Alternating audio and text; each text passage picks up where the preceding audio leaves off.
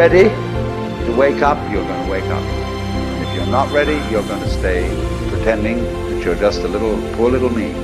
Soldiers, don't fight for slavery, fight for liberty. In the 17th chapter of St. Luke it is written, the kingdom of God is within man, not one man nor a group of men, but in all men, in you. You, the people, have the power. The world is like a ride at an amusement park, and when you choose to go on it, you think it's real, because that's how powerful our minds are. Everybody is I. You all know you are you. And wheresoever beings exist throughout all galaxies, it doesn't make any difference. You are all of them. And when they come into being, that's you coming into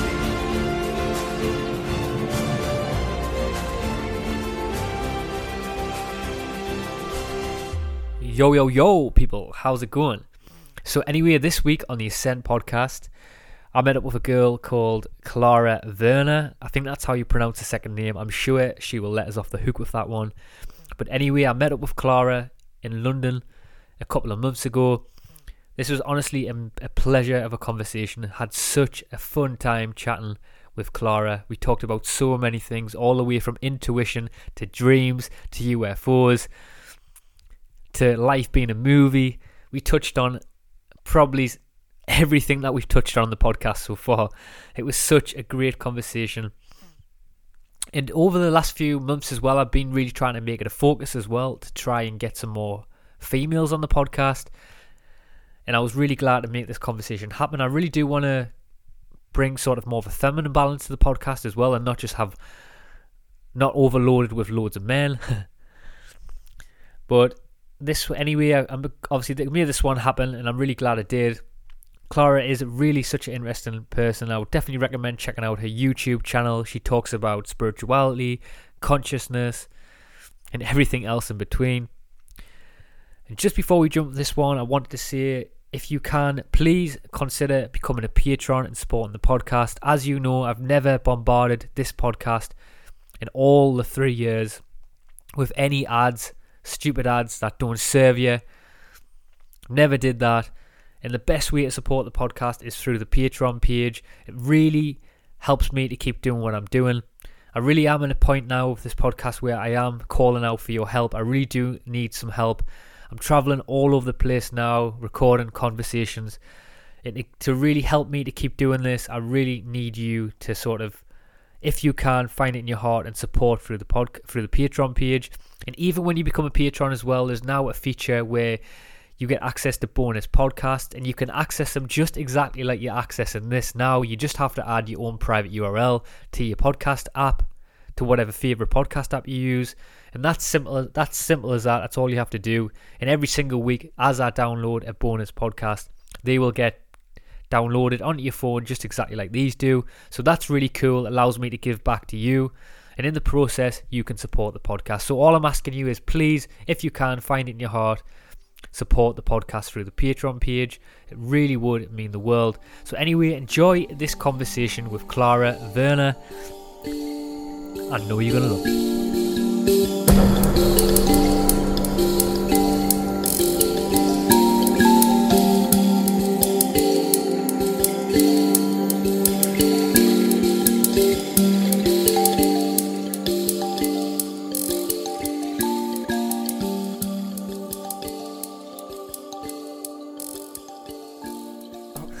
So anyway, let's do this. So um, yeah. one of the things I actually wanted to try and dive into and discuss with you was I was looking through your Instagram feed, and one of the latest help your soul. uh, one of the latest posts that you were talking about was the the film that you were going to be doing. And basically, what it said was was you wrote a post talking about how life is one big movie, and I thought that was a good place to start this and see how, what ramblings we can talk about with it. Okay. And I was trying to think about the concept of what you wrote and how life is one big movie. In in my my day to day life, I definitely feel that life can be a movie at times. But to go a little bit deeper, in terms of the characters we play in society, because I feel my own self playing characters and different roles around 100%. different human beings and different people. Do you find yourself 100%. playing different characters and roles around different groups of people?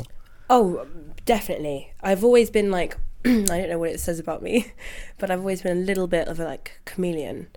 So whoever I'm with, I can be vastly different. But it's funny you mention the movie that I was making, or this, you know, uh, mood board movie, it's very much a trait of that, of having these various sort of ability, or this ability to have these various faces and these various sort of um, characters. But I do definitely find myself returning to one. My main character, probably. But yeah, Yeah. for sure. Exactly that. Life is definitely a movie. Um, and I'm about to sound as cheesy as Stilton, but life's a movie and we are the actor and we turn up and we act on the stage of life. And I think the idea is never to get too caught up in it and forget that it's a movie. Because many people don't really ask the question like, "Oh, what am I doing here? Like what what is this?" You do, your listeners certainly will. so we know the importance of that question and when you start to answer that question, mm, I, I feel like you get to a point, especially I've read a book, um, where is it? It's up there somewhere, Tao of Spirit. Um, and the sort of mentality of the Tao is this sort of like, you are an actor. Don't forget that you're an actor. This is just a play to, you know, for your soul to gain more wisdom and to, you know, become more free and and and less um, bound by the bondages of life. But it's it's a play that has to take place for you to have that realization. So yeah, yeah. Do you do you think it's important to to play them different roles to tune into them different roles at different times? Because see, for me, I'll try and paint a bit more picture. For me, in the context is Yeah, yeah. is when an example I can think of in mind is when I was sort of going through this transition of being a laddie lad sort of thing Yeah. to becoming sort of somebody who's I don't like the word more awake, but just sort of more Introspective. yeah introspection of my own Yeah. mind. In trying to find your way through that, it's it's a very hard thing, and you still have s- certain family members who Oh yes. who don't want to engage in sort of t- conversations about spirituality or health or whatever whatever it is, self help, whatever it is yeah. and finding your way through that's a very hard thing. And I find myself playing characters to certain groups of people compared to sort of. It feels like to me that even though it's still there's still always an act and still always a persona about everything because the question of yourself who is really you anyway that's a big thing. And I feel like even now maybe it's, there's an act being played in front of the cameras and the, the microphone now. But do you think it's have, you, have how have you played with that dilemma and playing the different Okay, characters? so as my partner will back up, I really struggle to see myself objectively. Like, um, I I really I can't see myself as if I'm looking at myself from a stranger. So all I know is that I am switching between these ways of being, but my I mean Stas calls me incorrigible. I really actually I'm very much one way and I can't have I can't pretend I can't not be myself. This is confusing because I'm saying I'm many characters but also the same. But it, as paradoxical as that seems, I'm very much myself, and I don't really change that, but I can adapt it. Um, but in terms of like how that goes down with family, like, um, yeah, it's a difficult, difficult dilemma. Do, do you think that? I was going to say the dog snoring as well. I hear the dog snoring. oh, it's my baby dog. Yes, sorry if he starts snoring. I was going to say that's the dog saying to us that um, he's, he's a like, talking crap. yes, yes, indeed. Um, Mhm. what I was going to say before when you were talking about the aspect of um, playing characters and stuff, and you said how life is a mo- like life is a movie sort of thing. Does does if you with that understanding does that give you a does that allow you to not take life as Yeah. less seriously? Yeah, yeah, yeah, yeah, for sure. If there's one thing that I definitely have realized about myself is that I have an ability to not take life as seriously as most people. Mhm. I, I'm not trying to say that I'm, you know, yeah, better than anyone. better than anyone Yeah. or like any more like good at life. All I'm saying is that I think through practice and probably meditation has had a big part to play in it. Through learning, through getting to know myself, that is that has been a big thing for me. Trying to decode the absolute puzzle of what the heck I am as a soul and as a person. The more that I've done that, and the more that I've understood myself and the world that I live in and the world that I came from, I think it naturally becomes easier. I think it naturally, I think that you naturally realize oh that nothing is really worth getting too worked up about. Hmm. Um, yeah, I'm not sure. I think that's probably what I mean. Yeah, no, I completely understand what you mean. It- something I wanted to ask you as well is, is like I said before about trying to find your way through that. So when you do start, the, the word that you used was really good. You said it, trying to find your own introspection in your mind, sort of analyzing your thoughts, sort of say. Because, like I said to you earlier before the podcast, this podcast is I've been trying to get a lot more sort of women on the podcast to sort of bring that sort of feminine balance to the, Mm-hmm, to the conversation. and I've asked this question to a few like of a few men and things like that who's been on the podcast, and I've asked the question sort of in the Monday world, how do you find yourself, find your way through that, and what as a man in the world, what struggles do you find?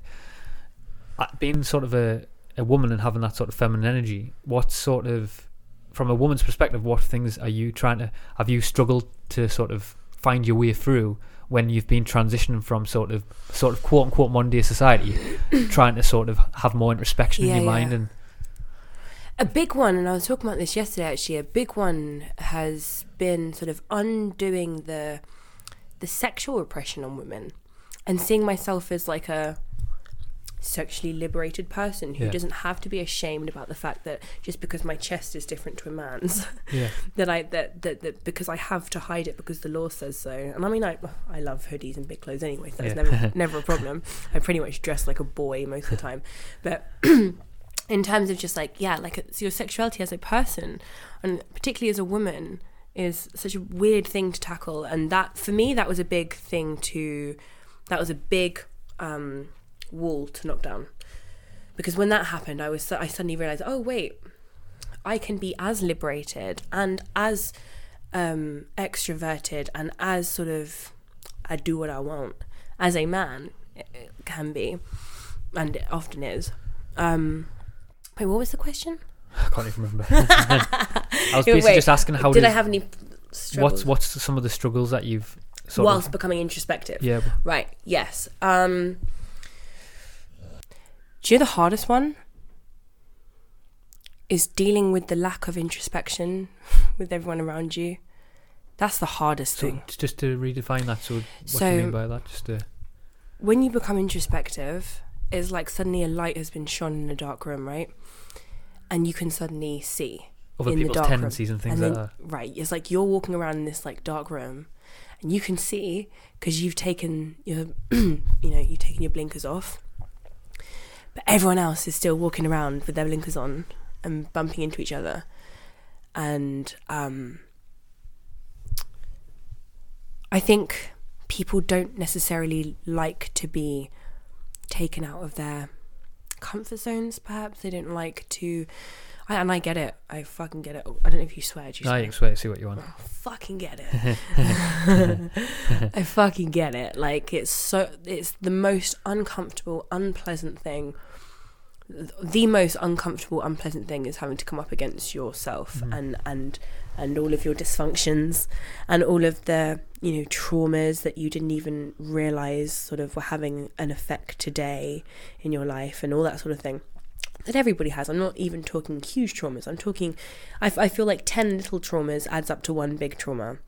And so it can it can be you know something as little as being humiliated by like a, a school teacher, or you know being left out with your friends at school. Whatever whatever it is, there are a mm. million different examples you could you know use. But the point is that all of these things, you know, give you a little chink in your armor yeah and eventually you have to look at your armor and be like wait is is this armor still doing its job? Or am i actually just you know using something which could just be taken off?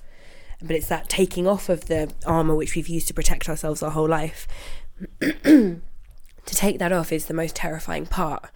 But when you do and you embrace vulnerability and you embrace the fact that I find I find personally that the only real security is in the understanding that there is no such thing as security really, because life always has the upper hand. You know, chance, fate, whatever you want to call it, always has the upper hand. There is no such thing as security. There's no such thing as certainty. The only thing we can be certain of is change. The, the the most powerful thing a person can do is to take their armor off and just to you know throw themselves at the at the feet of the universe and say sort of have your wicked way with me do what you will. And then suddenly you realize like i think there's a terence mckenna quote. He says something along the lines of you know you leap into the void only to find that there's a, a feather mattress at the bottom. I love that. yeah. And that's very that's very much my experience. Like fuck that's my experience. Like i've been so i've been so shocked by how there is a god there is a guiding hand. I don't know who it is. Call it god call it divine mother. Everyone has their word for it. But there is something something there that is watching and rooting for you. But I think first you have to have faith that it's there. You have to have the courage to take your arm off. And then you have to have the, the tolerance to then exist in the world with your armor off. Yeah. And that is where I think I've really struggled. because, like, um, yeah, already I'm probably like far too outspoken and um, that can be quite isolating. And especially when you start talking about all the things I start talking about on top of being too outspoken, Yeah. I really like can trigger some people. Um, but I, I don't actually care about that. Like it- that's probably a good thing as far as I'm concerned. Yeah, I, li- I love that. I like I like before how you spoke about um you used the analogy of saying that of the waking up process, if you want to call it that, where you said about how everyone's in a dark room and then you you can see you've got a little light and you can actually see. Yeah, and you're like, oh shit, look at you guys running around like bumping into stuff, and it's like all you have to do is just realize that you just have this subconscious filter over your eyes, and it is the filter of your subconscious, which, as you know, is like the you know the the, the tip of the iceberg is, the, is your conscious mind, and the big meat of your mind is the subconscious, and most of the dysfunction that we face is because of that disconnection and that is the veil. So as soon as you start trying to understand what's going on in your subconscious and start trying to extract the influences um, in your life from your subconscious and be like, right, that's because of that, that's because of that, that's because of that. Yeah. Suddenly you're like, I can see, and it's like the most liberating thing ever. Whenever, and I've had some pretty shit things happen over the past few years and I've just realized that I've just increasingly been able to take them because I see every shit opportunity or every bad thing that happens, or like every like misfortune, as not a misfortune at all. Even the worst things. Yeah, I got robbed of like. How much did I lose, Daz?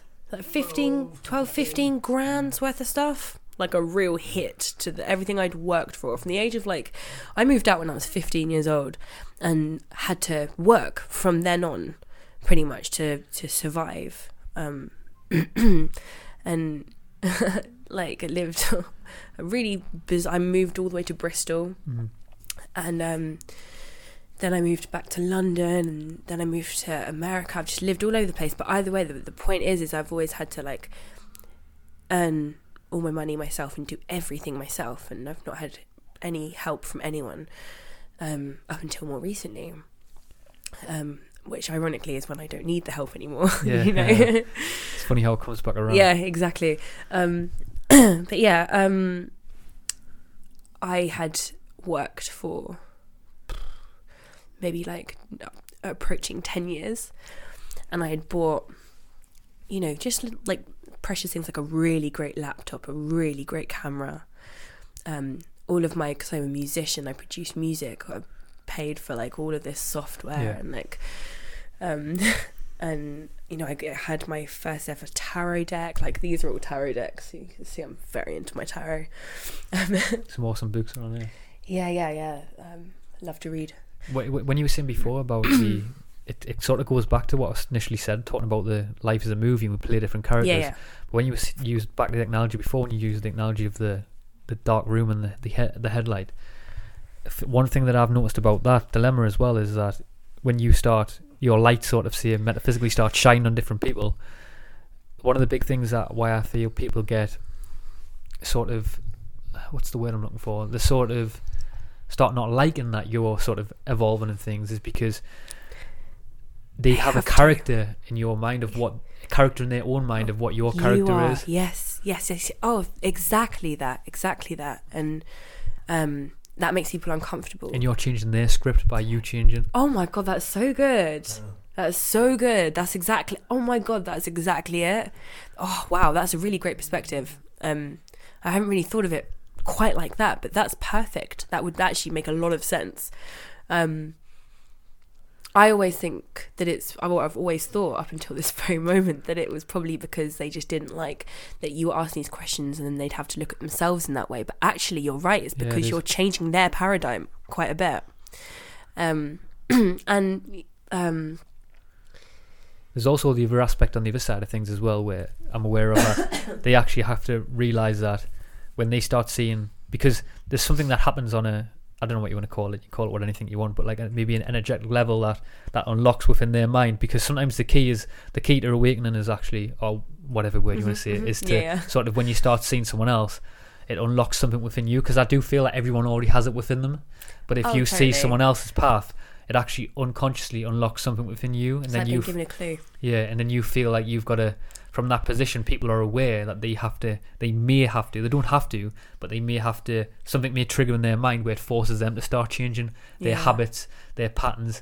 And from that position, it can become very tricky because once the responsibility is on your own self, Oh, exactly. And and do you know what? I always say this. People like, in, what I found fully is that people defend their ideologies and their perspectives of life as if it was. I say it's like, it's like their their idea of the world and how it should be and how they want it to stay. They defend it like it's a house, like it's their home, and that like ironically, I was just mentioning about the burglary, but it's as if like when somebody comes with a challenging idea or a challenging concept, concept that it's almost as if their house is being, you know, like compromised, like and that their security is being um, threatened, and that actually, and I wrote a whole freaking essay on this, um, which I will put on my website, spiritvehicle.com. um, and um, it's basically saying how we live in these, as long as we think we know something for sure about the world and our world and how things should and shouldn't be, we're we're we're literally like erecting a a, a glass house, a glass castle around us, which is probably so detailed and so intricate, and we know exactly what's where and why it should be like this, and it's very beautiful. But all it takes is someone to come along and knock on the door really hard, and the whole thing shatters, and you're like, fuck, like that thing that I have just spent so long holding on to has and probably many times again will be completely shattered. And so the idea is just to stay more flexible, you know, build a house out of bamboo. Play Doh. yeah. I like both of them. Play Doh or bamboo. Maybe that's why in, uh, in in Asia and people like that they're actually more balanced than the Western because of the, all their Right. houses are made out of bamboo. and and meta like metaphorically like symbolically like i kind of perhaps maybe they are more definitely in the eastern parts of the world people who may live in a bamboo house they are they they're not they don't cling to their stuff like Yeah, we do. you know like there's a saying i don't know who the frick said it i don't know if you do the more you own the more it owns you. Something like that. Did or maybe did you come up with that? Did i come up with that? I don't know who came up with that but that's in my head. Um, the more that the more that you own the more it owns you and so if you were to live in a house and i i mean i reckon that probably even applies psychologically the more you think you know the more those certainties own your mind Yeah. and and drive you out of a place of being open and receptive um and that's why when I said about that horrendous freaking burglary, where everything that I'd worked and paid for for 10 years, everything got stolen. Everything that I loved and treasured. the glass castle got shattered in that moment. And it was, it was such a weird reaction. Like as soon as I walked through the door, I was like, like just literally vomited. Like as when I realized, like, oh god, everything I've just worked for. And then as soon as I was sick, and again, so poetic, probably some weird universal metaphor, but as, oh, oh, there you go. Yeah, Fight Fight Club. Club. Yeah, um, the, as soon as I threw up, I sat up from the toilet and I was like, I'm free. oh my god, I'm free. No, I I'm like that. free. N- Like, and everything that I love is still here. Everything that matters can't be burgled. Everything that means something is impossible for someone to come in. It was shit though, wasn't it? But yeah, it was it was shit. It was shit. But but that was an example of my glass castle being shattered, and um, me thinking that having all of these material possessions and having all of these things was security and was prosperity, and having that illusion taken away was a painful thing But a great but lesson. the most I've never been more grateful for anything. That that was a big that was a big thing. There have been a few big things that have happened that um, although most people would really shy away from them and be like, "Oh, that's the most horrendous thing to happen ever." It's kind of like, mm, yeah, but for my soul, I'm so much wiser for it, and that's a hard thing to say. That's a hard thing to say when someone's come and stolen all your shit, or you know, done something to hurt you, or you know, take advantage of you, or whatever it is you come out if as long as you're coming out of it wiser as long as your soul comes out of it wiser as long as your mind you may not remember the details but you remember how it's changed you and if it I, I feel like if it's changed you for the worse maybe i shouldn't say this but perhaps it's just that you're not seeing it correctly Yeah, you know what i mean the lessons. I don't, I don't, I don't want to say that and like upset anyone who's been through anything traumatic. Like, I have to. That's the thing. I think, I'd, but I, I, I know what you mean because adversity, I think, teaches you many different lessons, and sometimes yes. you might not be in tune to see the lessons that it's really trying to teach you, and you just take it as a, a complete negative thing in your in your life. Totally, exactly that. Um, but really, really, there is. I, I feel like there is no life experience that's bad. I, Yeah, I, I I, I really, I really, I really feel that. I really feel that there is nothing that um can't teach you something. Yeah, I love that. When Yeah. w- before, because what you were speaking about to me seemed you were speaking upon sort of attachment to materialistic, um, materialist ob- objects Yeah, and things yeah, like that. How do you how do you, how have you cultivated that? So, like you said before, now you're probably in a position now where, I mean, I don't know fully, but say if someone burgles your house, you've you, you've detached yourself from things being taken. I've actually I've lost stuff. I have had stuff stolen since then. You just what what uh, just just little things, not nothing quite as you know Yeah, mind blowing. But now it now it's just like, oh well, I probably you know stole something from someone in a past life, and that's my karma coming back around. Like you know, it, it's just. um it, do you know what it was? It was a realization that nothing that meant something f- really could be taken. Yeah, That's all I need to remember now. And it's just stuff. And that, don't get me wrong, this is not saying that I'm not at all materialistic. Like, I, I love stuff. Like, who doesn't? But um, it's just that it doesn't hold very much value or meaning anymore. yeah. Identity. Yeah, it's not attached to my. Um, I, I don't. I don't hold it. I don't hi- hold it in high esteem. It's just something to be used. It's something to be enjoyed. It's something to be, you know, looked at, or something to be whatever it is. It's it's something for the moment, but it's never something to be clung to. And if it gets taken away, I believe that the universe is taking it away for a reason. Maybe you've got to attach to it. Maybe um, it's not good for you. Maybe you need to understand what life is like without it. I don't know. But yeah. Yeah, I love that. There's a, there's a quote as well that it says just very similar to what you're saying there about the sense of attachment and things like that. And it says that the man or woman who is easy to serve swiftly finds peace. It says the more complicated we make ourselves, the more complicated is the idea of ourselves. That is so And it's, true. it's just true. On sp- speaking of what you were saying before, funny. Um, don't be snoring, doggy. yeah, right. You're gonna chill there. Oh my gosh! Look at his little hand on you, Don Don. Okay, if he starts snoring, we'll put him down. Yeah, so what, what were you saying? Sorry. again? Um, uh, I I don't know if you saw. I think it was like, I think it was day before yesterday. I wrote a whole post just like, guys, just be ordinary.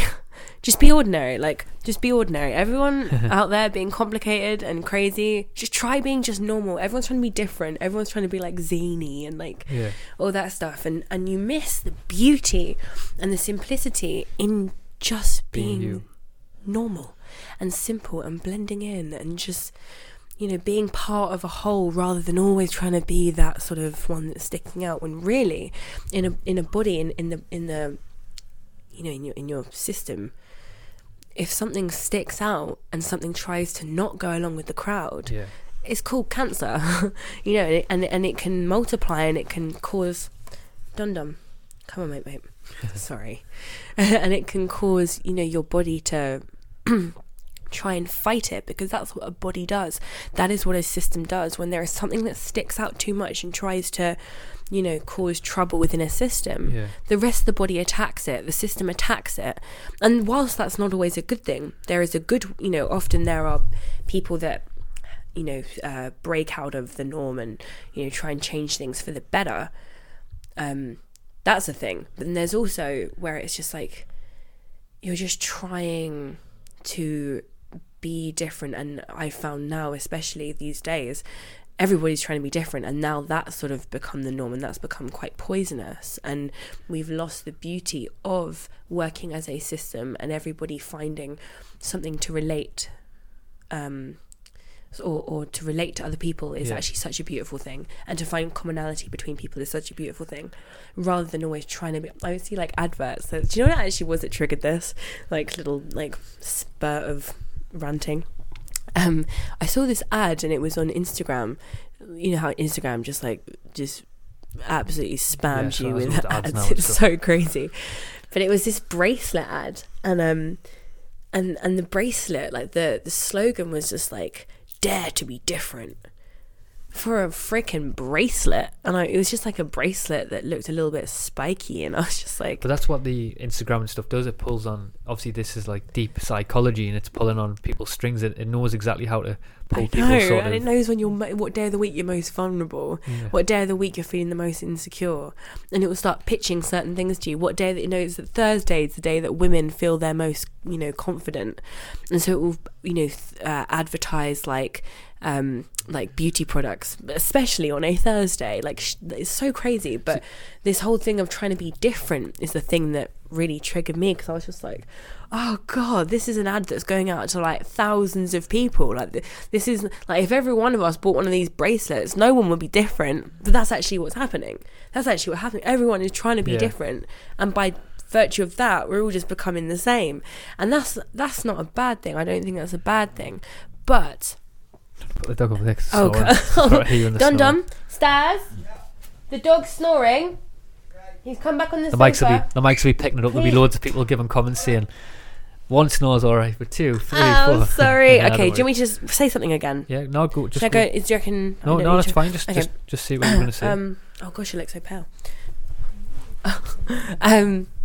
Yeah, I just, I just think there's a real beauty to just not actually being this sort of like crazy different character, and that if you naturally are, that you just sort of are, and it's not something you ever have to try to be. And advertising to us, you know, be different, is um is is then making a sort of situation for everybody where that being different is uh, false. Yeah. And I think different, quote unquote, different people um, are just born that way and they don't have to try to be it. And they just, you know, I've got a friend who, as much as he could ever try to be normal, he just never, I say normal, quote Yeah. unquote, normal, yeah, I know what you mean. he just never could be. And, um, because of that, he would never try to be different. He just knows that actually, quite often, being different is very uncomfortable. Yeah.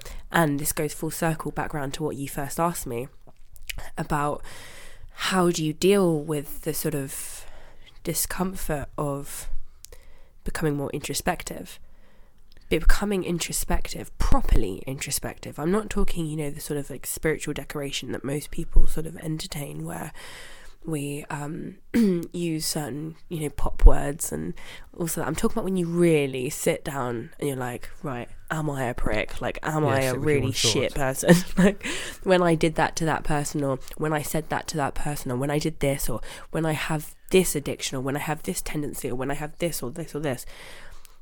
Why is that? And then you don't try and blame anyone else, you know, and you don't try and put the fucking responsibility on anybody else but yourself.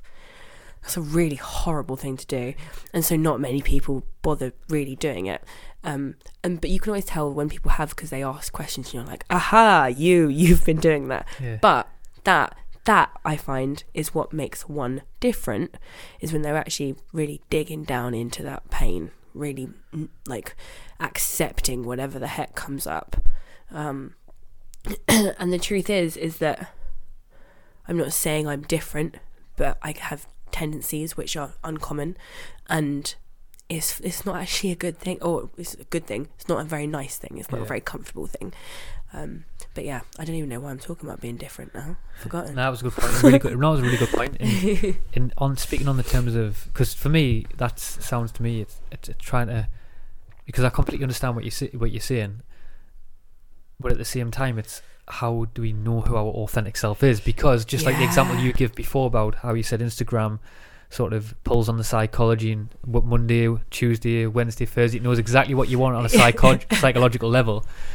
It's the question is, is how do we become our authentic self when the world around us is telling us on Monday to be this person, on Tuesday to be that person, on Wednesday you need this, and on Thursday you need this bracelet. this is your Thursday bracelet, insecure girl. Um, okay. um, bless you. Um, how do you know? How do we find Because, all right, my litmus test for authenticity is the very, very basic question of what is my first emotional reaction to this? Not my second, not my third, not the thing which I then feel like I should have felt, or the thing that I then try and make myself feel so that whoever I'm with or whoever I'm speaking to will approve of my reaction. What is the first thing that I feel when someone says, Oh, yeah, buy this thing, this thing's better for you? Like, for me, if someone advertises something like, you get like fucking like anti-aging cream like what is that, That Yeah, to me that is like the craziest thing ever but it's a thing and so when someone advertises anti-aging cream. To me i just can't deal with that concept but yeah um my first reaction is not okay i think a lot of people's first reaction would be oh shit anti-aging cream. Get oh because i'm getting older. Oh okay because my skin needs to get older. Oh okay so that makes me feel insecure. Because i feel insecure i'm gonna f- think oh i need to feel better about my how i now feel insecure so that i impress this person or so that i can do this or whatever it is. And then they'll act on their perhaps fourth fifth sixth emotion. Whereas for me the litmus test is when something is presented to me in life what's the first thing I feel, and you, you've got to you've got to be uh, constantly aware that you're about to do that, and that- it's like you've got to just catch it because it will slip by and be transmuted into all sorts of other things. But if something's presented to you and it makes you feel like shit for a brief second, it's not good for you. Yeah. That's not you. If something's presented to you, if you see something that's, you know, maybe a little bit unpopular or like, okay, so for me, I'm like a wild astrological researcher. Like, I love this stuff. Like, oh my God, I could talk about astrology literally from the moment I wake to the moment that I close my eyes at night. Um, but I understand that most people don't really find that that interesting. Yeah. And, um, the the the thing that's really made me become familiar with my authentic self is through discovering these passions discovering that I felt a little bit humiliated if I tried to talk about my passion and someone would initially like be like, "Oh yeah, don't give a fuck about that," or "Oh yeah, that's just bullshit," and that humiliation and that like, "Oh oh fuck," like, "Oh I feel silly now." That was the first emotion, and so I go, "Okay, wait, but if I care about this thing, if I re- if I really love this thing, Does it matter if I feel humiliated because someone else doesn't like it? The answer is no. So there, there, I'm in touch with my authentic self.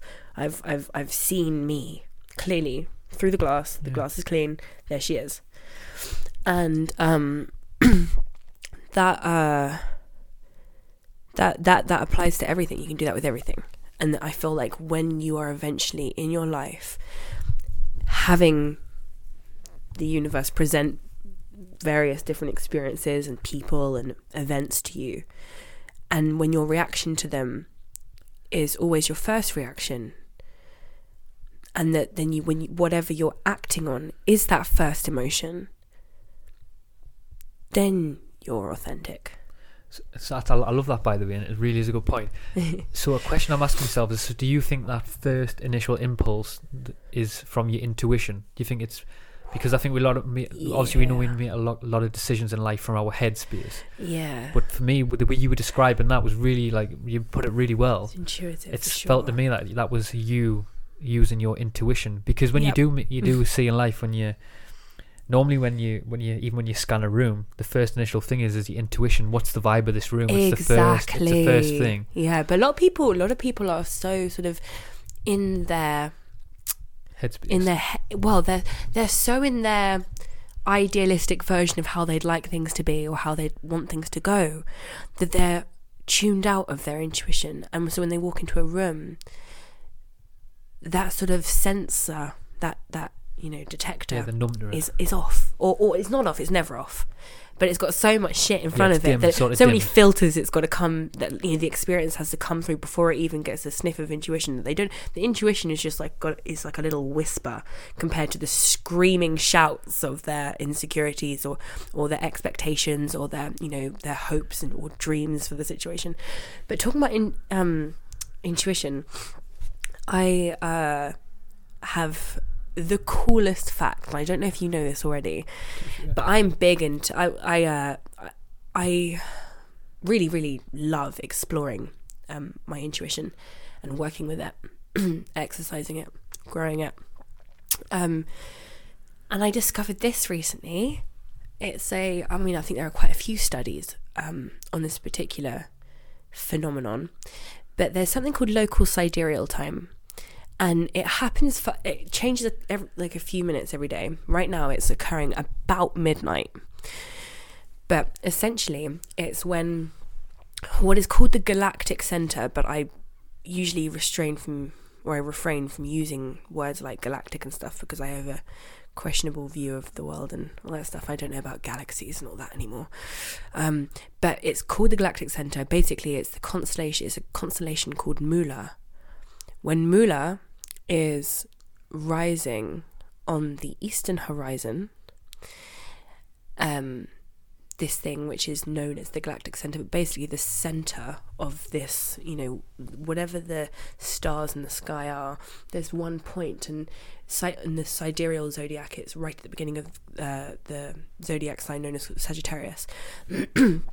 when that lines up with the eastern horizon, your psychic abilities, your abilities to uh, um, do uh, remote viewing, your psychic or energetic or spiritual healing powers, they all increase by 400%. Now, to me, that's like and what just to break that down as well because there's a lot of Yeah, people yeah, that yeah. I mean myself as well I'm Okay, obviously so- skeptical I'm not skeptical I'm, I'm, I'm Yeah, yeah. completely willing to hear what It's you say good to be but I'm also skeptical skeptical on it as well yeah, yeah, but no, that, that's the, that is that is is the most important thing is that you're always skeptical. Actually, Uh, a lack of skepticism is But I'm also aware driven that us maybe into a I'm real numb, hole. Yeah, but I'm numb to that as well. To numb to the sensations of what you're talking about as well. Okay, so um, let me give you an example. I have this, it's called a ESP trainer. And basically, it's where there's these four coloured squares. So I've got it's a game on my phone, or an app on my phone rather. It's these four coloured squares, and you have to look at the squares and intuitively guess which of the squares has a photo behind it. So when you press the button, the, the square, either you're wrong and it says no, or a photo appears of like a you know, bit of scenery or whatever. Now, if I was to play that at, you know, not 13:30 sidereal local sidereal time, which is the exact time. It's always 13:30 local sidereal time, which is when moon is rising on the eastern horizon. If you were to ask me at any other time to do this test, maybe it gives you 24 goes. Maybe I'd get 6, maybe I get 8. When it's this 13:30 local sidereal time, I'm getting like 14, 16 out of 24. And if you imagine that each time there's four four options, the chances of that are actually, you know, eh, not that great that you'd get the answer right that many times. And you can you and and you can exercise your your intuition. Really, it, it really is, for me anyway, like a very little slight physical feeling, mixed with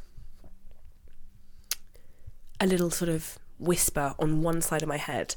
I feel like whenever I get intuitive information, it comes from a certain place in your head. You know, when you think, when I th- when I think, my voice in my head comes from the back. It's like whatever Clara is thinking, she's at the back. But when I get information intuitively or psychically, whatever you want to call it, it's always in the, it's always from one side. It's always almost to the left or to the right, whereas Clara is in the middle. And so this ESP trainer, you basically become familiar with this intuition whisper. You become aware of what it feels like when your intuition is communicating with you, so that when it happens again, you're like, ah, that's my intuition. Let me just act on it. And then when it gets proved to be accurate, you're like, okay, right, that's a reinforced awareness of what my intuition feels or sounds or, you know, behaves like. And so when this uh, and, and and it's something which is there have been literal like scientific or you know uh, there there have been like legitimate studies Yeah. into this 1330 local sidereal time thing and people who do remote viewing which is I, I I'm I'm sure you know about remote Have you, viewing I've, yeah, I've Done a had, had podcast on it, Had a guy called I think we had Russell Targ on. The yeah one of the yeah I saw I saw um and also Dean Radin as well. yeah uh, so so remote viewing is a freaking weird thing like i've i've been practicing it more and more over the past like couple of years and it's a very very strange thing you just eh, i mean you know what it is and and I've never done it personally, just- but I've sort yeah, of. well, I, I literally geek out over this stuff 24 hours a day. Even in my sleep, I'm you know doing dream yoga and trying to, Oh.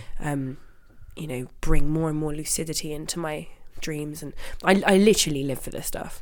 This and music. I I, want I to just I'll live just jump in a second because I want Yeah, to yeah, yeah, go ahead. so many stuff. Uh, let's talk. I want to touch on dreams as well with you and see Oh, what you think yeah. thoughts about dreams. Oh, my nose is But uh, what was the one point I wanted to talk about? Intuition. I wanted to keep on that theme with you and see see what your thoughts are on this because Let me just my nose. with the way that you're speaking about intuition there is you seem to me that someone who's very in tune with your intuition and like I'm a Pisces. What can I say? and like like we we're saying before Oh, that was that wrong way. I'm a Pisces. What Like- can I say? like we we're saying before about how a lot of people on a I do feel that everyone has this has the ability to tap into that deeper level of intuition and understanding Absolutely. of it. But there there is something where I mean probably I know I feel it within myself where I'm probably numb to it as well. I mean I know over the last few years my I can feel where my intuition has actually made more choices in my life for Yes, us and yes, I've yes, yes, and it's guided us and I've been Yeah. in tune with it. Just that knowing. Yeah, the Right? known, yeah, the known Yeah, of course Yeah. but there's something I do feel that there's something to the human species as a general where Mhm. we've lost touch with the intuition Mhm. and I was watching a, a documentary the other day I don't know if you've seen this it's called The Pyramid Code on Netflix Oh, I definitely watched that. I Yeah. watched that. I think a few years ago. Yeah, yeah, yeah. really interesting I can't remember it now, there was an episode there was an episode basically talking about on the sense of this sort of s- spiritual I, I don't want to call it spiritual we'll just call it intuition on this intu, intu, intu, intuitive connection Yes. to to a larger reality yes, around us Yeah. that we can tune into and I do get a sense that that my own intuition does it is pulling on something or connecting to Mhm. something that we that we don't understand you can call it the divine you can call it dude. God, you can call it consciousness, whatever it is. There's something that is guiding us in, uh, through our intuition. But I do feel that through that documentary that as a human, as a species, we've lost. What's the word I'm looking for? Our we haven't line. lost it, but it's Our the- direct line is foggy. yeah, it's, it's foggy. It's foggy, and I feel that in things that I've, I mean, everyone who listens to this podcast knows that we've explored ancient cultures of the past, and my theory is that not only were they they were more advanced than we are oh, led to believe now, My guy. not only more, they were more advanced, but they had to go even deeper. I feel that they had a different level of known, and that different level of known was connecting to that that I intuition not agree more. sort of I don't know what you want to call it. You can call it a spiritual sense or something Yeah. else, but they had a different lens of reality, the way that they perceive everything around us. Absolutely, we we've evolved materially and technologically, but by by virtue of that, we have de-evolved spiritually. We've de-evolved intuitively. We've de-evolved psychologically. Because at the end of the day, if you look at the way animals function, they don't have to speak to communicate. Yeah. They just they communicate just by you know There's also thoughts. they also communicate in ways that we don't even understand as well. Well, and, and and I believe what that medium of communication is is the same way that you communicate. Didn't you astral project? So when you have astral projection, actually, even like fuck astral projection, when you're just dreaming, yeah, you never when in dreams. If I'm talking to a character and a, and a, dream character talking back to me, it's very very rarely by the mouth. You know, when you're having a communication in a dream, it's never really that the sentence is being said to you. It's more just sort of like a conceptual package is just sort of being sent to your consciousness from someone else's. In my experience, anyway, I As really well. I was trying to analyze because I'm very lucid. I have a lot of lucid dreams. and I Yeah. was just trying to see it next time. that. It's almost like it's very rare that you look at somebody and when they're saying something to you, that their mouth is matching what they're saying. In my in my dreams, anyway. Um, but yeah, and and so that's called. There's books by Robert Monroe. You know the Far Journeys, yeah, Journeys Out the, Body. as well. Oh, what, Robert Monroe. Yeah. Oh, the, he- Oh, sorry, sorry. He's someone sorry. that worked from the Monroe Institute. Oh, sorry, my mistake. Oh, yeah, someone else. Like, someone else. he yeah, did. He, yeah, he- he's died now. Actually. Yeah, yeah. But we, I know he's got um, family Campbell members. though, who worked Tom. Campbell, who wrote My Big Toe. Yeah. Oh my I spoke gosh. to Tom Campbell about six episodes ago. You're okay. I haven't seen that. Please remind me. Yeah, I will do. I read My Big Toe. I've got his. I've got um my all three My Big Toe books, um on audio book like. And and I had no idea when I started listening to I think it was the second one that he was related to or, or like associated with Robert yeah, Monroe. And Robert Monroe is the person who I'd say probably initiated everything that sort of spun out into what it is in my life now. He got me into astral projection. He got me questioning what the fuck life is. Like he he He's one of the first sort of drug-free pioneers of consciousness. states of Absolutely, and that's for me anyway because you know I like to party. Um, for me, when I'm exploring my spirituality, it has to be separate from you know drugs and things like that. Except from when I'm doing you know like mushroom ceremonies or something like that. But for me, that is the only way really to explore it in a way where you can be sure that you're not being uh, deluded or tricked or you know um, uh, you're not just um, experiencing your the the the a chemical reaction or well, or or the contents of your subconscious in a way that is sort of yeah I don't know. Um, there's a time. There's, what you're you know what I mean? Like things like astral projection. I really prefer not to do them when I am on any sort of substance, whether I've had a drink, whether I've you know smoked weed, like whatever it is. I think as well you've got to honor, honor the medicine because people speak about psychedelics as Yes, medicine, but and also as exact- lucid dreaming and also as Yeah. Yes. Yes. Yes. many of and things. and I- I feel like like I actually have a crazy um, neurological condition where the cure is magic mushrooms. So um, I have had to have many experiences with them, and they are oh, just the most divine things ever. Are they not? Um, but in terms of exploring your you know, the astral planes and where your astral body can go and where your consciousness can go, it's better sober. It really is. do you think here's a question there's so many questions honestly Oh, so I'm many lo- loving- I'm really loving talking to you there's oh so yeah, much to this is talk about literally so much fun. Uh, the question I want to ask you is: is do you think when I was you know I was speaking before about this this sort of tapping into this intuition that we've sort of numbed down? yeah, yeah, yeah. Do you think mushrooms heightens that state? Because Oh, I've had an ex. I was, sure. I was speaking to me best friend about. actually, in my experience, is the most potent for Yeah. heightening intuition. I was speaking to me good friend about this the other day, and we did a mushroom trip together. Where my Mm-hmm. Yeah. friend went in the woods and we took mushrooms, oh, wonderful. and we both said that we felt like we were opening up some sort of pathway or, or tuning Yeah. into something that is already there, but it's not not on a level. But I feel like you're on the phone to Mother Earth. yeah, Yeah. but also the insects, the insects and the bugs and the bees and the Yeah. animals around you also. Yeah. fe- It, it seems to be like That they welcome, know. welcome. That they know. Yeah. Yes, I completely. Yes, that's so fascinating. So I just want to say that it feels like that there's something that that is that system Yes, is completely. accessing something that is always there, but we just we've we've lost touch with it. Do you know, I have I've learnt so much about this from my friend Dakota Wint, who has a podcast. He's this is his this is his um, brand hoodie. Stay happy, stay cool, weird. That was cool hoodie. That was actually Stay Happy, Stay Weird, which is a brilliant name and um very much like his sort of ethos and he he's taught me a lot about how you know there are theories that like Jesus what Jesus was was like a mushroom like psychedelic a trip. psychedelic yeah We yeah had a- yeah and I, I get it I We- get of it course, I do. We Weird- had a, we had a guy in the podcast that he jumped in called uh, Jerry Jeremy. oh, I can't remember Yeah, his second name. Jeremy. I'll look it up. Jeremy something. Jezza. Jeremy something. Yeah, Jezza, yeah. Jeremy something anyway, and he went around all these sort of ancient temples and uh, yeah cave paintings and stuff. yeah And he said that Yeah. he believes that Jesus was actually the yes the story of Jesus was actually him taking a mushroom ceremony, yes ingesting psychedelic and there's a theory that you know got that massive wall hanging of Shiva there. There's a theory that Shiva was a you know a, a, a blue mushroom. You know, uh, there's I, I don't know how you know much that is actually based in reality or truth, but what I know is that these theories are fascinating. And my friend Dakota has a video on his YouTube channel where he talks about this, you know, th- this theory that Jesus was a mushroom or a mushroom trip Yeah.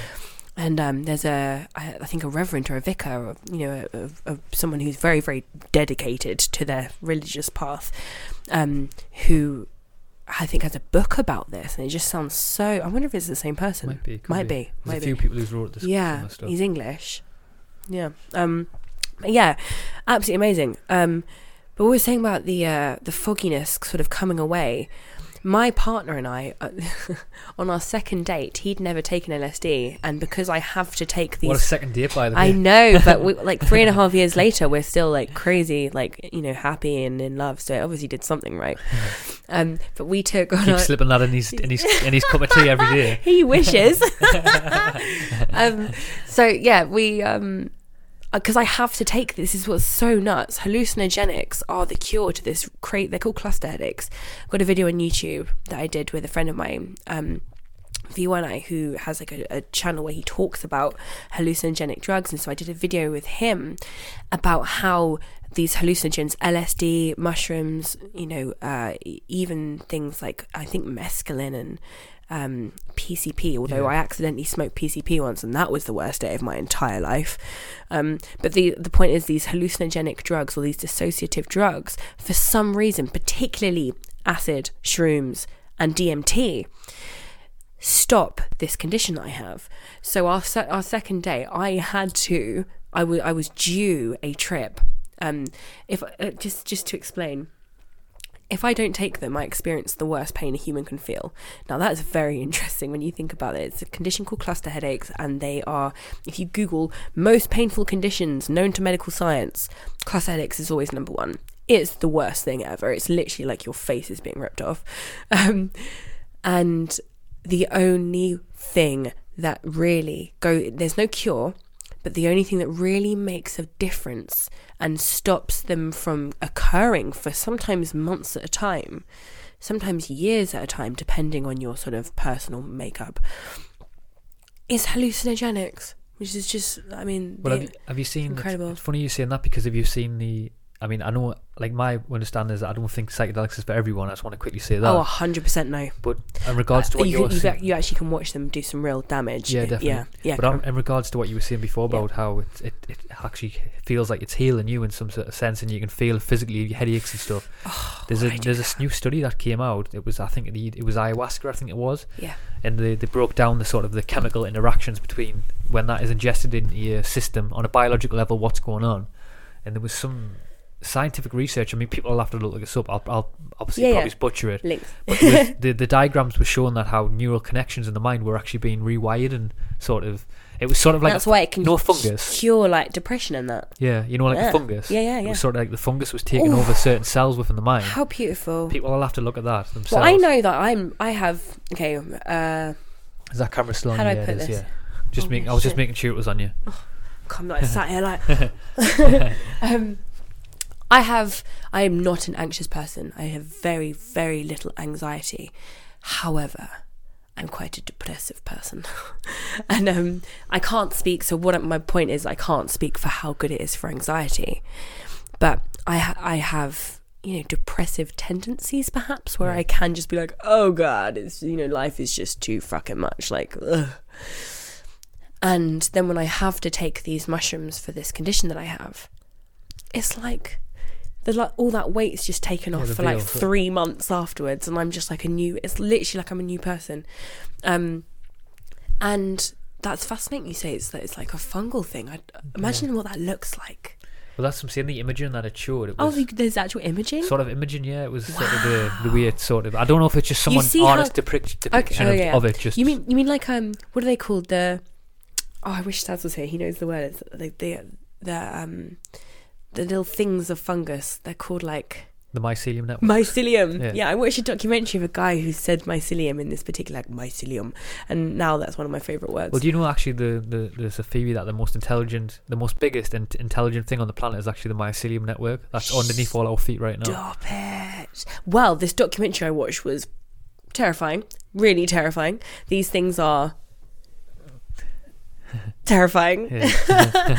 they are so intelligent, and yeah, so that's that's really incredible. And how I, I'd love to think that Jesus lives in a mushroom, and when you think about my, mycelium potentially being the most intelligent things on the earth, or whatever whatever you said, that sort of even reinforces that. or the mushrooms, or the mushrooms just. This is experience that I've had. Is the mushrooms actually tell you that you are God? You know that movie that I made? you know that whole thing that I just made? Yeah, that you showed us before. It's literally that that that Purva Bhadrapada Nakshatra.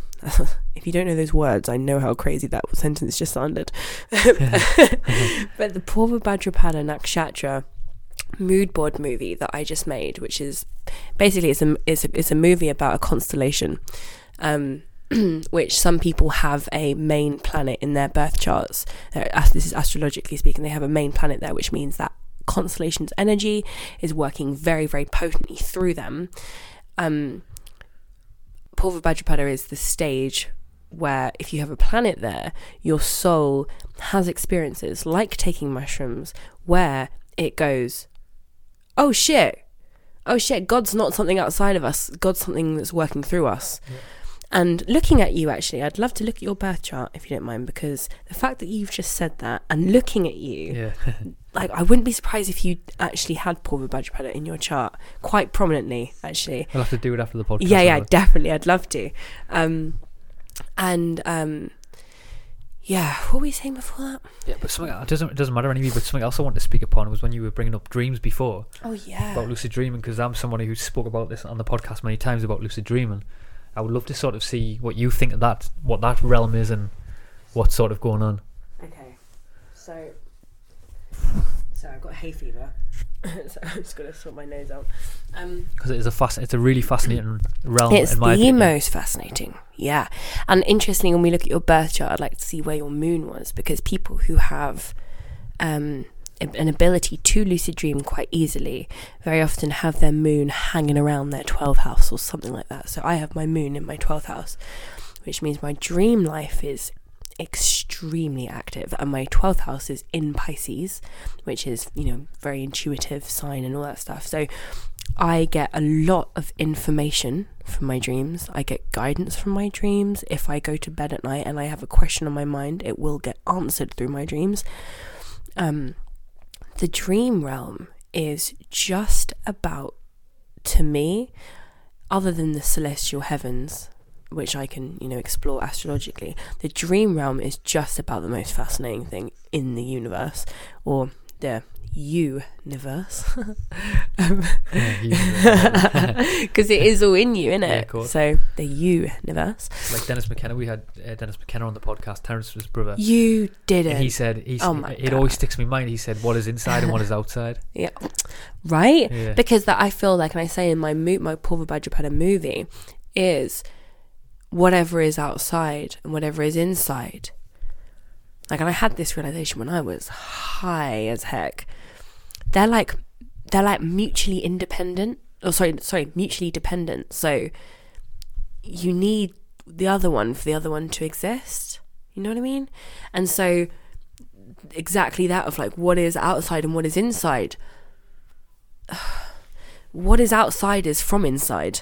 Or you know what i mean? I, I'm, I'm kind of butchering So this the way- explanation No, no, no, I know, what you mean, but the way the way I can sort of, if this is how correct you're right, this is the way I think about it is, is because the question I keep asking myself is, is I'm I'm a, I'm in a situation now where I believe that this is this whole thing that we're looking at now is i looked down like yeah, yeah, not the not the ghosts in the room, but this whole thing, this whole physical reality that's around us right now is of ourselves. I do, fe- I do, I don't Mm. know, but I just I get a sense that that's what it is, and I, s- I feel that's what the dream realm is as well. yes And that's what I think it shows you sometimes. Is that absolutely there's that's a the there's a guy uh oh, i really hope i get this right think it's robert waggoner if it's not um Robert Waggoner's amazing. We had him on the podcast three times. oh stop it right now Yeah, I don't want to keep name, dro- name dropping. Yeah, I'm speaking to him next week as well in London. But I don't want to keep name dropping. But you have no, to. no, you're gonna have to name drop away because you are literally like I, I needed you to name drop then because I thought I got the name wrong. Yeah, he's a But really yeah, Robert guy. Waggoner, Charlie Morley. Yeah, I've had him on as well. Oh, he's he's so lovely, and his books and his I, I listen. You know, Charlie Morley actually his books I listen to because he's such a wonderful speaker. Yeah, is. Like the way he puts things makes. I mean, he actually is who him and Robert Waggoner, Charlie Morley and Robert Waggoner are who reinforced my passion for my dream life Robert Waggoner did for me as time. well. Yeah, yeah, and um, like you said about how the dreams sort of are coming from you. Definitely, there's. I also feel like there's, a, in my experience, there's there's so much that I learn from my dreams that it's got to be coming from somewhere else as, as well.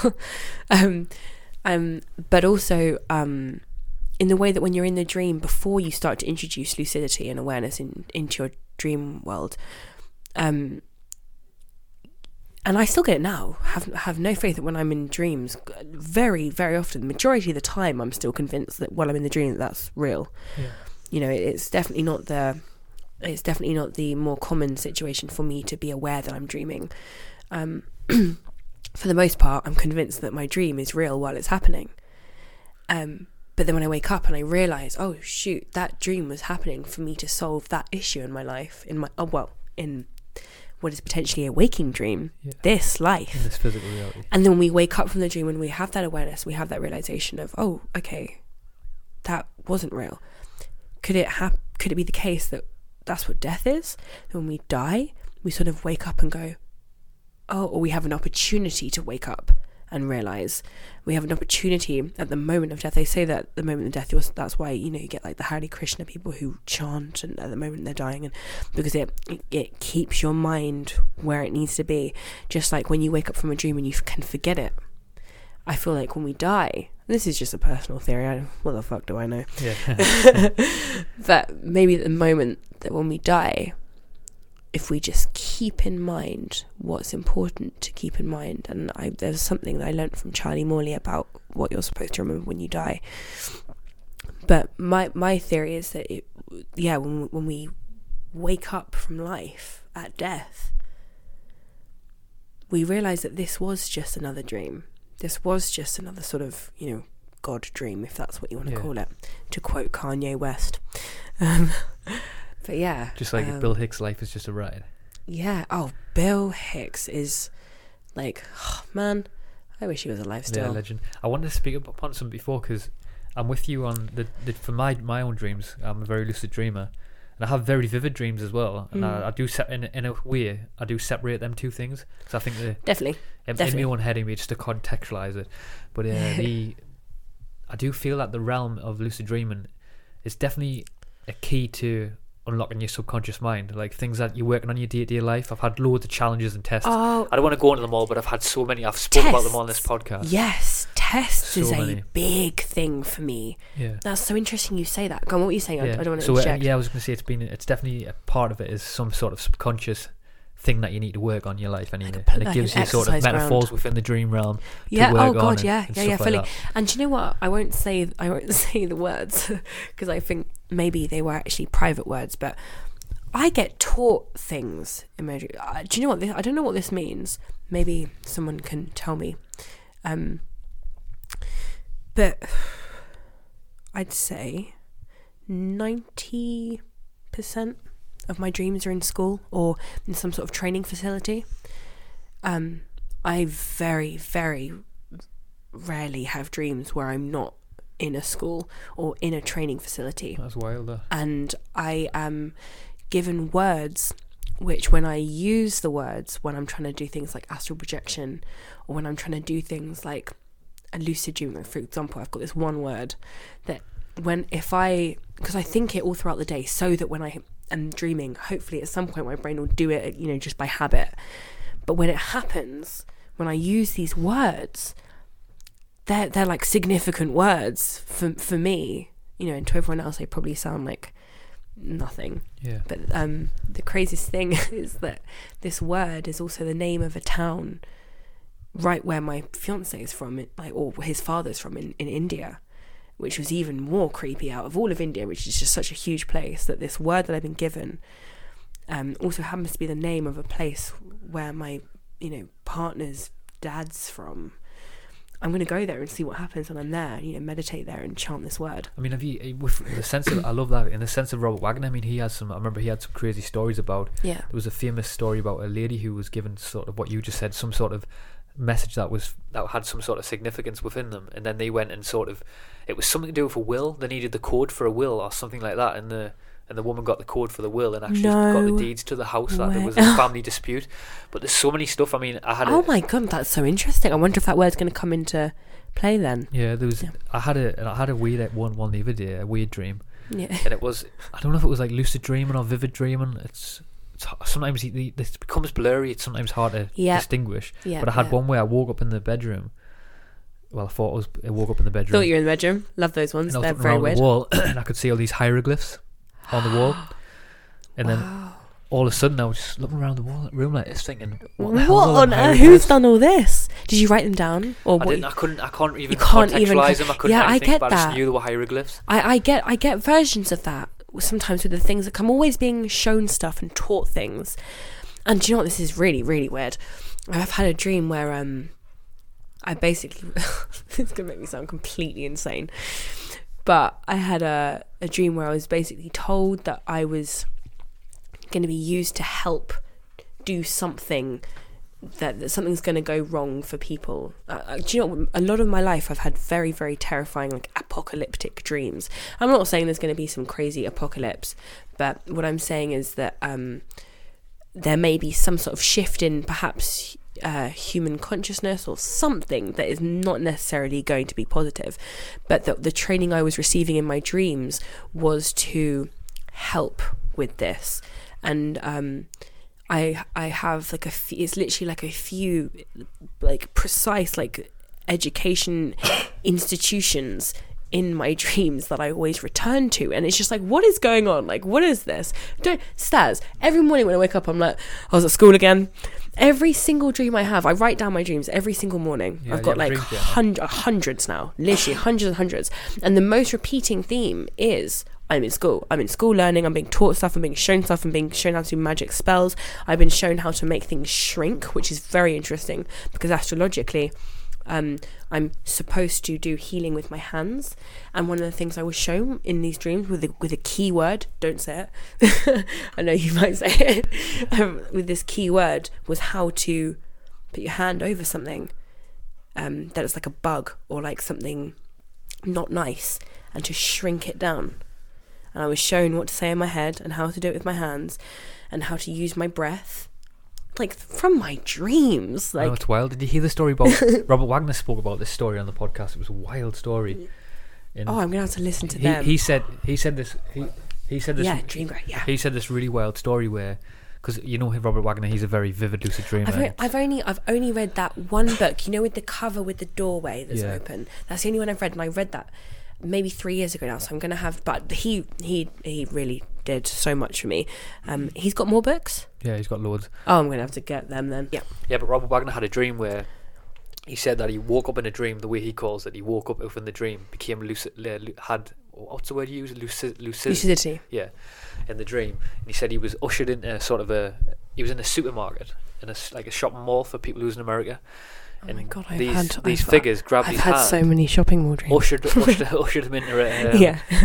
yeah, that's you're buying too many clothes and dreams. No, it's always. I'm I'm always doing weird things in no. Whenever okay, it's not very. Sorry, I'm completely interjecting here. But whenever it is in a shopping mall, it's I'm always like doing weird things like skateboarding or something bizarre. Because I Wow. yeah. Anyway, carry on. Sorry. yeah, so anyway, he says that these these sort of dream figures he calls them ushered him into this room, yeah.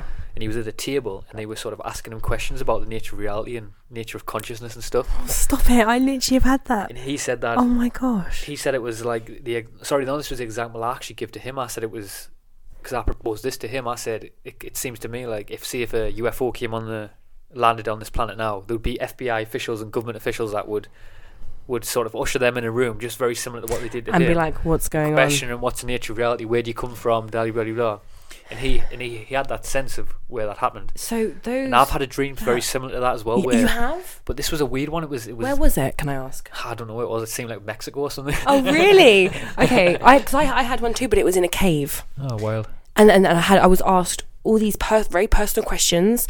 I was asked what what did I think was going on, what what what did I expect to happen next, and you know what what was it like, sort of uh, being in my head, you know. Um, I was told some things about my relationship and uh, you know with with my partner and you know my friend like uh, a couple of my friendships a friend that I've had since I was very very young I was told what the nature of that friendship was, and and and uh, like like you said, Robert Waggoner said about just like what is reality. And it's very very strange, and it's like what is going on, and then as these things, because I'll tell you what, the dream life is, as I'm sure it is for you from what you've said, very intense, very um, vivid, and uh, peculiar.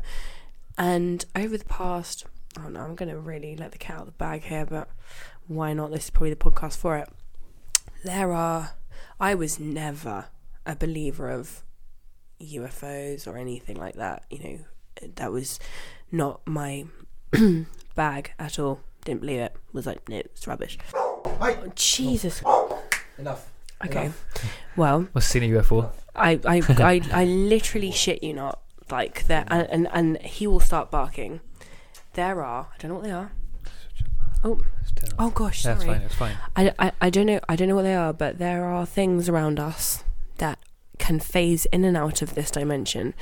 That the more that I have been going through this sort of like dream training almost, the more the more or the less fearful I've been about the prospect of there being certain things around us which we can't necessarily see Yeah.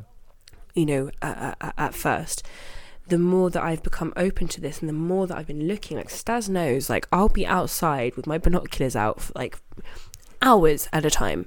I, I, I- I don't ever like unless I can just imagine it Yeah, with like- binoculars. I'm like sometimes in her bathrobe, it's mad. It's, Is- it's like a wizard because it's a big bathrobe with a cape, and she walks around with the binoculars. It's- it's and these binoculars are huge. I've got these huge, um, like celestial. No, no, it says yeah, keep them there. These huge, they're Celestron binoculars, and and I'm I'm listening to I'm listening to you know something about astrology, and you know I'm out there with my binoculars Yeah. for literally every single day, like for hours. And I've got him up. He's like trying to take the dog out, you know, just go to the toilet, and I'm like, no, let's go to the field, and like I'll like force him to sit in the field and lie in the grass and stare at the sky for like an hour, and he's just like going out of his mind, like, what did I get into here? And I'm like, UFOs. but basically, um, I don't know what they are. But the more this dream training has gone on, the more that I've become open minded, the more that I'm looking, the more that I'm asking these questions. Don't know what they are, but they're things, and you can ask them to come, and they freaking come, and it's very, very. I, don't know if you had any, anyone on who said anything like that. Do you know about this? Yeah, we've had um, Yeah. Okay. we had good. a guy called no, no, we had a guy called Andrew Collins, which was a really good podcast, and he's an actual. He, it's, what is interesting about him when he came on our podcast, he's somebody who he's very thorough in his research. I mean, you know, you have certain people. I mean, I'm probably similar to myself, where I can Yeah. speak about a concept, but I don't really understand the full workings of it from like Right, a right. scientific level. But he he's uh he's somebody who has a he comes from a very sort of scientific background and he, Brilliant, he does a lot of what I need. research. Yeah. he he believes that he talks about ancient cultures actually and he has some really interesting theories about that. He works with Graham Hancock a lot actually, Mhm. and he, but he brought forward a theory on our podcast that he believes that UFOs are actually something like interdimensional. Okay, okay, like yeah. some some on in a interdimensional level, something's going on that we don't fully understand. Hundred percent. And me and Stas, so I I went to a field down the road because round here it's quite rural. There's not, you know, it's we're not in London here. I went to a field just down the road. There's like huge fields, and I just had a feeling, and it's almost like now I've that feeling. I'm like, was it a feeling, or was I sort of intuitively being told to go to this field? Because it was a very random place for me to choose to go to, but I did, and um. I had some experiences there which to this day I just I mean, what the fuck? And so I took him there the next day. Same thing happened. Next day we took the neighbour. Neighbour. You always pick the neighbour, don't you? Yeah, you pick the, I picked the neighbour because the neighbour's a nice guy. I've known him for a long time and like he's open minded. If I And I told my thought, neighbour, you'd be I- like, "Fuck off." you know, like, I, we've actually we, We got don't even speak to each other, and you want us to come see UFOs in the field with you. What do you want to do to us? Do you know what we got? We got lucky with our na- all our neighbours around here are dudes. Are literally like they are like our guys in it. Like all of our neighbours here are amazing. So we took this one neighbour, and and um. But we should call him a friend. He's your he's he's really really close friends with Stas now actually. But um yeah. Anyway, took him and whenever these things are, they hell they put on a show for us. Like they put on a sh- didn't they? That was the weirdest thing. Like, and it was because and this is the weirdest thing. You have to ask first. They don't just like turn up like, "Yo, it's good." you have to sit there, and the way I do it is I I sort of go into a slight meditative state, project from my you know my heart. Hey guys, like I'm not scared. I'm ready. I'm cool. Yeah. Can you uh can you come say what's up? And within seconds, right, Stas? Like within seconds, you'll see something just and the way I put it is just phase in because they'll phase out quickly, you know, and they'll they'll hide behind trees, they'll hide behind houses.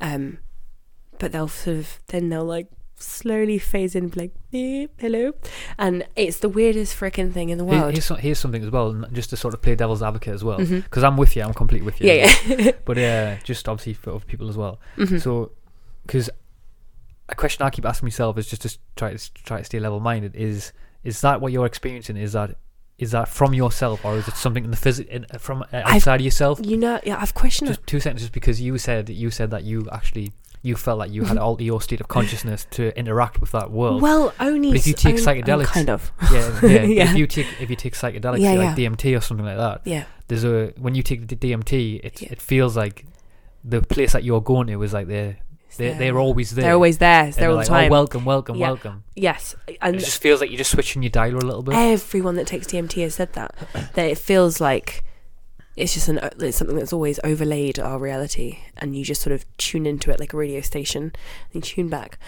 But um, this when I say we're going to a meditative state, I don't mean that I actually start meditating. I just sort of quiet my mind. Right. I just sort of, you know, shut my thoughts up for a minute and I just think, hi. like, I'm cool if you want to come say what's good. And um and they do. And and, and, and they, they do. And I'm still to this day like tr- my brain is trying to find any reason for it not to be what it is.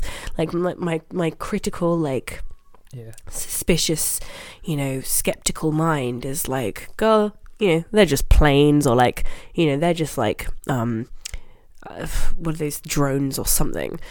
But, I don't know. th- but they're not, are they? Because it's, it's, it's, it's really weird though how we try to sort of contextualize and use our human sort of uh, human sort of labels and tendencies to like sort yeah. of label things, but yeah.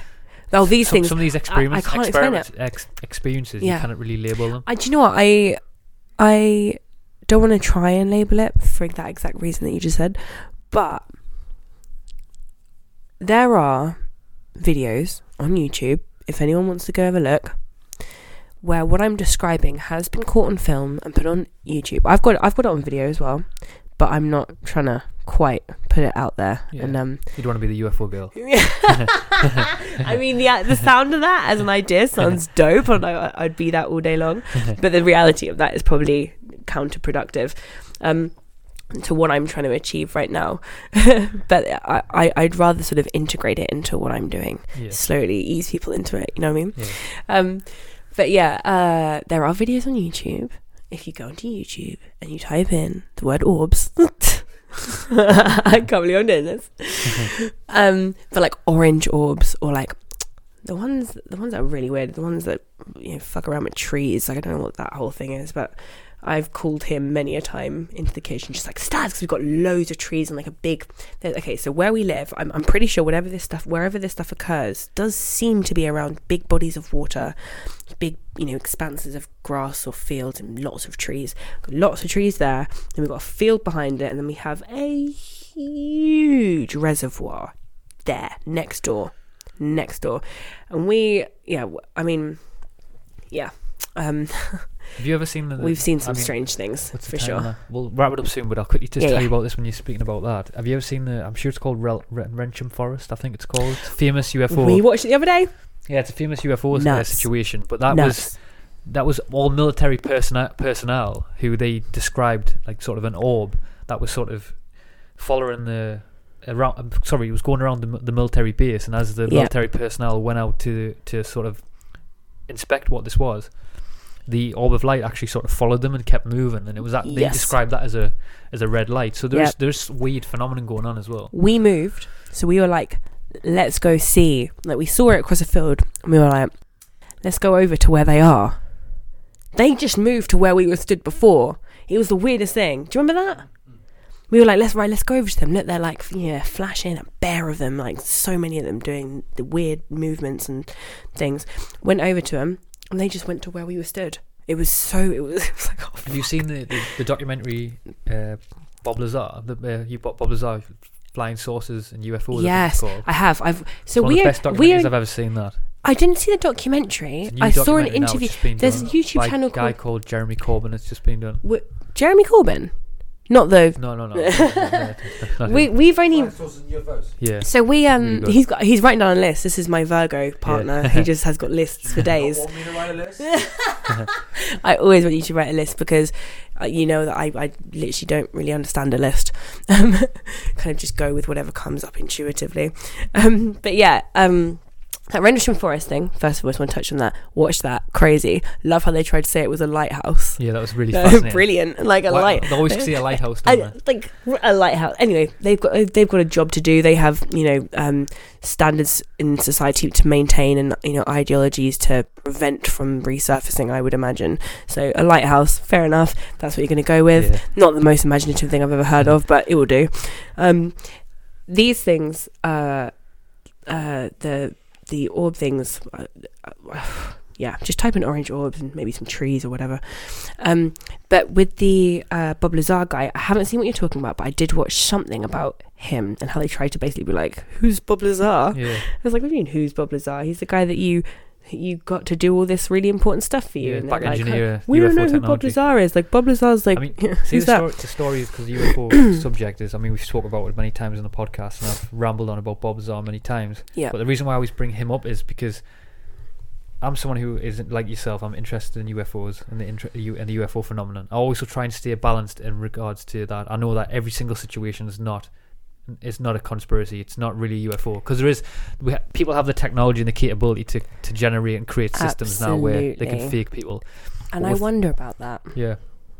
But with the Bob Lazar one, Yeah, he's why I always bring him up for, and I, I keep banging on for people to check rooting him for. Bob. Yeah, rooting for Bob because he's, he's somebody who he he was he's not somebody who likes the limelight. He's not no, somebody you who can tell when he's talking. Yeah, that Yeah. guy ain't lying.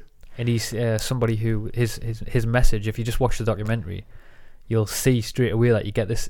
Just like what we were speaking before earlier, in the podcast, bring it back again. The intuition, your gut, you'll sense straight You away can that feel in your waters if that someone's he's lying. telling the truth. He's Do you telling know the truth. And apparently, lots of like. Uh, And not only that, there's loads of scientific validation that he said. yeah, well, I'm sure. I'm sure he it. is. I mean, I, I hesitate to say this because I heard this theory that like sociopaths or like psychopaths like to think that they're psychic, but or like or that they can psychically tell when someone's lying. So let me just put myself in the chopping block and risk sounding like both of those things. But um, I definitely feel like I can just feel when some you, know when someone's just talking because I'm very in touch with my intuition. That's what I'm saying. though, you My don't even have to intuition- go. My intuition just saying. knows when someone's lying. I'm saying you don't have to go to that. You don't have to go to to. like, You don't have to call it something woo or spe- or spiritual. It's just You just It's know, innit? everyone. You just know. Everyone's had that feeling. Yeah. If you walk in a room and you think, And you're like, nah, th- this "Oh." is shit. This. Or like that guy. You know that just like that guy, and in your head you're like, oh, that guy. And then later on something happens, and it's like, that guy was, you know, and um, oh, that was- hold it. it's that way. You had it right. You had it right. You had it right. um, okay, so yeah, um, uh, what's that saying? That guy. Oh, that guy. so intuition, just I really, really, and the more I've strengthened my intuition, the more I'm able to. You know, there's that videos with like body language analysis, like who's lying. I really, really have got good at just being able to be like, right, that person's freaking lying. Um, and um, Bob Lazar, I, when I just saw him talking, much like the was it Rendlesham Rendlesham Forest. just like those guys when they're talking. Do you remember watching those like the serious exposure thing? Like, I, like some of them I was a bit like, but then some of them I was like, Yeah, I think we have good, we have Like, good people- bullshit shit detectors. I think as human beings, you do Yeah. you do sense it. but the, I feel, and I definitely think the more you exercise your spiritual faculties, the more your bullshit detector gets refined. And it is hard to find your way through that as well because Yeah. there's a lot of crap wrapped in it as well. yeah, for sure. Um, but yeah, that that Rendlesham Forest, the, the the guy who there was a video on serious exposure that we watched. Do you remember? Yeah, we- Dr. Steven Greer. It was the one that was there, the guy that was there at the Rendlesham Forest. I wish I could get his name now. Um, do you remember the interview? The first in- check on YouTube. Just There's so a great you- documentary called uh, it's it's a old. This is one of the things that started me off my journey. It's called UFO Hunters on your list, th- please, by Mr. th- Virgo. by three guys who who sort of went around exploring all these different sort of conspiracies in regards to UFO conversations. UFO hunters, you UFO say? UFO Hunters. That was TV show instead of a doco. yeah, it's a TV show. Yeah, it's re- really uh, really good. I think I'm mate. gonna I'm, I'm gonna hire him actually to be my sort He's of guy. great. Honestly, like, I, and if you, You know, when I sort of bullshit on a topic, you can just sort of prove us right. Google it. like how Joe, Ro- like like how Joe Rogan has Yeah, um Jamie. Jamie, yeah, he's my Jamie. he actually is. I reckon. Yeah, it's that's so funny. Um, but yeah, I I have like this like Pisces sort of stream of thoughts, and on the opposite side of the zodiac is Virgo, and Stas is Virgo. His his moon, my moon's in Pisces, his moon's in Virgo, and he literally is Larry Warren. Officer Larry Warren. There you Yeah. go. And he literally is in life. This is our this is our dynamic where I'm just like the stream of thoughts, and he just refines them, and he just makes sense of the sort of like you know psychic blabble that Yeah. comes out of my mouth. But yeah, um, so that guy that he just said, um, when I was listening to him talking about this Rendlesham Forest thing, was a big game changer for me because while I was experiencing all these very odd things in the sky, and feeling like mm, I was potentially losing my mind, thinking I was communicating with beings of light. Like, whilst that's occurring, I then stumble across this documentary with these people who my bullshit detector is not going off whatsoever. There is the ring of truth in everything they're saying. I'm watching them, like, you know, waiting for some slip up, waiting for some sort of sign that they're uncomfortable with what they're saying. But these guys are just speaking as if it, you know, something that just Yeah, if, it happened fr- if it's if- still in front of them, the picture in front of exactly them. and that's that's that's when you know when someone's like this happened and um, they all have that so i now feel somewhat liberated to talk about these weird things that have been happening Yeah. and it all and I, and, and um lovely full circle to maybe wrap up on if you're wanting to end this is that becoming introspective and you know asking all of these big questions um as much as there are many difficulties and there there are many struggles and it can be very isolating and you know you can at times really question whether you are losing your mind um, which i do feel is a fundamental part of the process. Um, there are a lot of experiences which life the universe god divine mother whatever you want to call her rewards you with and shows you that if you're asking questions there's something that's listening and ready and waiting to take your questions and will give you an answer and these answers are the most rewarding part of it all because it doesn't always feel worth it. You know, like asking questions about life and getting asking questions about yourself and getting the truth about that can be really uncomfortable. Asking questions about your family and getting the truth about that can be very uncomfortable. Same for society, same about all the people that you once relied on to tell you the truth about this world and, and life. And you find it's all bullshit, very uncomfortable. But then you then you do start to sort of realize that, and tarot is a good one for this. You realize that when you pick a tarot card, there's a part of you which knows the definition of every single tarot card, so that when you pick the most perfect tarot card for the question, that you must have known what they all were to pick that one, and that there is something all around you all the time that is guiding you, and waiting for you to reach a point in your consciousness where you are comfortable enough to know the answers. And then when you start to know the answers, you know, remember how we were saying about how do you deal with, you know, bad things or, you know, how, do you think that you can take the down times in life a little bit easier? Yeah, because this is what else is going on. And this puts all of that into some real perspective. And life becomes much more like a movie. Because yes you have bad times but movies have scary parts. Movies have you know sad parts. Um, but they also have exhilarating parts and they have beautiful parts and they have exciting parts and you know they have twists and all that stuff. And that is what my life has become. It's become like just one long like exploration. And um and uh it's just become one big movie. And um it's uh, admittedly becoming like a sci-fi movie these days, but I like a sci-fi. I've never seen Star Wars, but still like. he's like, Let's leave it there. Leave, all right, yeah, there you go, there you go. Cool, cool. Fist bump. Fist pump, yay! cool. I love that, by the way. What a conversation. Yeah, and what? What a cool podcast conversation that was. I hope you enjoyed that as much as I did. Really was cool chatting to Clara. I hope the the some of the pops and clicks, if you noticed them in the podcast on the audio, hope that didn't bother you too much. I actually just realized a few days ago that I hadn't clicked the setting correctly on the on the sort of recording system that I use. I don't know. I'm still trying to find find and stumble my way through all this technology. I'm trying to get better at having conversations and figure out better ways to take this podcast to the next level and in the middle of that there's equipment and all of all the other stuff going on in the human experience. So i hope you can give us a pass on that one. So like i said i've now figured out the right button to press so that the the sound won't be so the sound quality will be much better from now on. So hopefully after probably the next three or four episodes the sound quality should be 100% even better. I promise you that as you will tell if you listen to this now, the sound will be much better. But anyway, that's me rambling on now. That's enough. You've listened to a long podcast. So anyway, thanks so much for tuning in. If you can, find it in your heart to support the podcast. It would really mean a lot. Peace out.